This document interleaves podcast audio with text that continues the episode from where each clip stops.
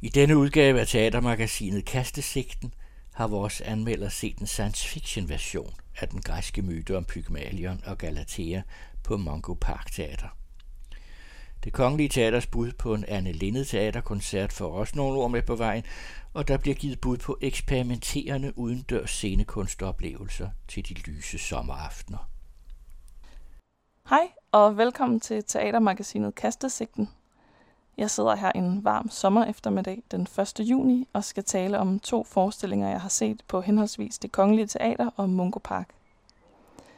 Og til sidst giver jeg også lige nogle lidt anderledes anbefalinger til de lyse aftener i juni. Den første forestilling, jeg vil tale lidt om, er teaterkoncerten Jeg er jo lige her, der tager udgangspunkt i Anne Linnets musikalske bagkatalog, og som spiller på Det Kongelige Teaters gamle scene lige nu. Forestillingen er iscenesat af Morten Kirkskov, Thomas Bendiksen og Signe Fabricius, og havde premiere den 12. maj, hvor jeg som nysgerrig Anne Linnet-fan var inde og se den. Efterfølgende har forestillingen fået nogle ret lunkne anmeldelser, og jeg var heller ikke selv udelt begejstret, da jeg gik derfra. Jeg har haft lidt svært ved at finde ud af, hvad jeg skulle sige om oplevelsen, indtil jeg tilfældigvis så et promoveringsklip fra Copenhagen Stage, hvor forfatteren Tine Hø fortæller, at hun glæder sig til at æde forestillingen som en kæmpe candyfloss. Og det, altså candyfloss, synes jeg egentlig er et ret godt billede på forestillingens svagheder og kvaliteter. For der er nemlig helt klart lagt op til en crowdpleaser fra teaterets side. En slikfarvet, stjernespækket og glitrende nostalgisk kærlighedsfest. Og der bliver i alt det folkelige og pleasende for mig at se misset en mulighed for at bruge det progressive og kantede potentiale i materialet, og måske går der nogle nuancer tabt. For mig blev det for syntetisk sødt. Det handler ikke om de enkelte skuespillere, musikere eller danseres præstationer, men om ambitionen fra iscenesætternes side. Og altså, jeg elsker selv pastel- og neonfarver, glimmer, flæser, kåber i satin og synkrondans, så rent æstetisk var det ret nemt for mig at gå ombord i forestillingens univers og spise den som slik. Men jeg savnede, at temaerne blev fyldt ud og fik substans i iscenesættelsen. Og jeg savnede, at danserne fik lov for alvor at tage scenen. Højdepunktet for mig var fortolkningen af sangen Tåbe, der føltes som det mest fysisk udfoldede nummer. Anne Linnet sang om lesbisk kærlighed og seksualitet på en måde, der var progressiv for sin tid. Jeg savner at se Det Kongelige Teater præsentere et scenesprog, der peger mere fremad, på alle mulige måder, fra koreografi til casting. Teaterkoncerten Jeg er jo lige her bliver for mig, trods sine kvaliteter og gode øjeblikke, altså en lidt for sød candyfloss. Og hvis jeg skulle se forestillingen igen eller anbefale den til nogen, skulle det være på en dag, hvor man havde lyst til netop det. Teaterkoncerten Jeg er jo lige her kan opleves på Gamle Scene frem til den 13. juni. Den 22. maj var programmets anden vært Rasmus og jeg til premiere på forestillingen Galatea 3000 på Mungo Park i Allerød. Og det viste sig i vores samtaler efter forestillingen, at vi havde fået noget ret forskelligt ud af oplevelsen.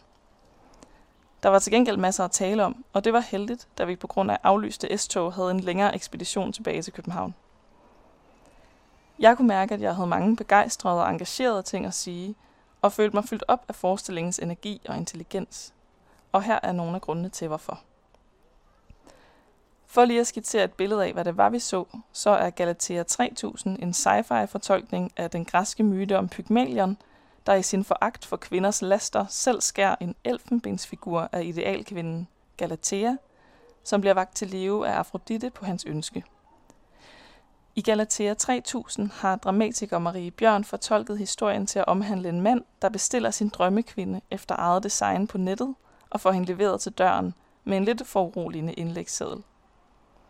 Der er fra begyndelsen, både i titel og beskrivelse, lagt op til, at vi i forestillingen skal opleve myten fra Galateas side, altså give den konstruerede drømmekvinde en stemme i fortællingen. Og så er vi i gang. Pygmalion har designet en drømmekvinde, som man må gå ud fra er en fremskreden form for kunstig intelligens, der skal være sød og blid og nem at omgås, uden besværlige minder, der står i vejen for et lykkeligt samliv. Hun skal lære alt af ham, tilegne sig viden om verden fra ham, og Pygmalion indretter det sådan, at Galatea kun må være i hans lejlighed, hvor han fortæller hende alt, han ved om kærlighed, baseret på popsange, Shakespeare-stykker og græske myter. Det starter godt for Pygmalion, der længe har drømt om tosomheden, men ikke er så glad for mennesker i øvrigt. Men så begynder Galatea at analysere den data, han fodrer hende med. Hvorfor må hun egentlig ikke forlade lejligheden, og hvorfor slutter alle hans kærlighedshistorier med, at kvinden dør en lidelsesfuld død? Galatea sover ikke om natten. Hun bearbejder information. Og jo mere Pygmalion prøver at inddæmme hendes horisont, jo mere rastløst og hastigt melder spørgsmålene sig hos hende. Og så vokser afgrunden imellem dem for alvor. En grundlæggende præmis, Pygmalion vil have Galatea til at forstå, er hans rolle som den skabende og besiddende. Det har han jo også en kvittering på. Men det bliver mindre og mindre muligt for Galatea at undertrykke spørgsmålet om hendes egen uafhængige eksistens. Jeg synes, forestillingen kommer godt ud af at forløse ambitionen om en kvindelig side af myten, og at den på en elegant måde via sci-fi-fiktion får holdt et spejl op for de misogyne træk i samfundet, der har trådet helt tilbage til før Adam så generøst skabte Eva af sit ribben, og hvis tråde rækker ud i en mulig fremtid, hvor man måske kan bestille sin drømmekvinde på nettet. Det virker ikke som noget usandsynligt scenarie, taget i betragtning af, at man allerede kan date en avatar og købe en real doll, og det er vel bare et spørgsmål om tid, før man har teknologien til at forene de to ting. Marie Bjørns tekst er fuld af skarpe iagttagelser, referencer til klassiske fortællinger og genkendelige scenarier fra skæve magtdynamikker mennesker imellem. Og så synes jeg, den var virkelig velspillet. Illa Halak i rollen som Galatea fik foldet nogle vilde kontraster ud, som manisk dukke og rastløs pleaser, og Saki Nobel med Habil spillede sin usympatiske rolle med en underkudhed og blødhed, som var han bare en følsom introvert fyr med et ultraskrøbeligt verdensbillede. Det var teksten og skuespillet, der gjorde mest indtryk på mig, men jeg synes også, at de æstetiske valg gav mening for fortællingen. Karaktererne stod klart frem i romantisk klichéagtigt candyfloss lyserødt tøj, i en kold og enkel scenografi, der kunne skabe forskellige rum og samtidig være nok tid- og stedløs til at fungere som sci-fi-univers. Og så synes jeg faktisk også, at fortællingen var virkelig sjov. Sjov som en dystopisk sci-fi-gyser-komedie. Tag selv ind og se, hvad du får ud af fortolkningen. Galatea 3000 spiller på Mungo Park frem til den 15. juni. Og til sidst et par anbefalinger.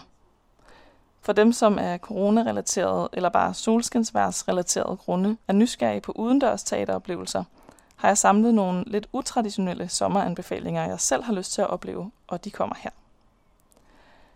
Stalker af teaterkompaniet Fix og Foxy i samarbejde med podcastmediet Third Ear er en fri fortolkning af Tarkovskis sci-fi-film fra 1979, her omsat til en slags guided audio walk.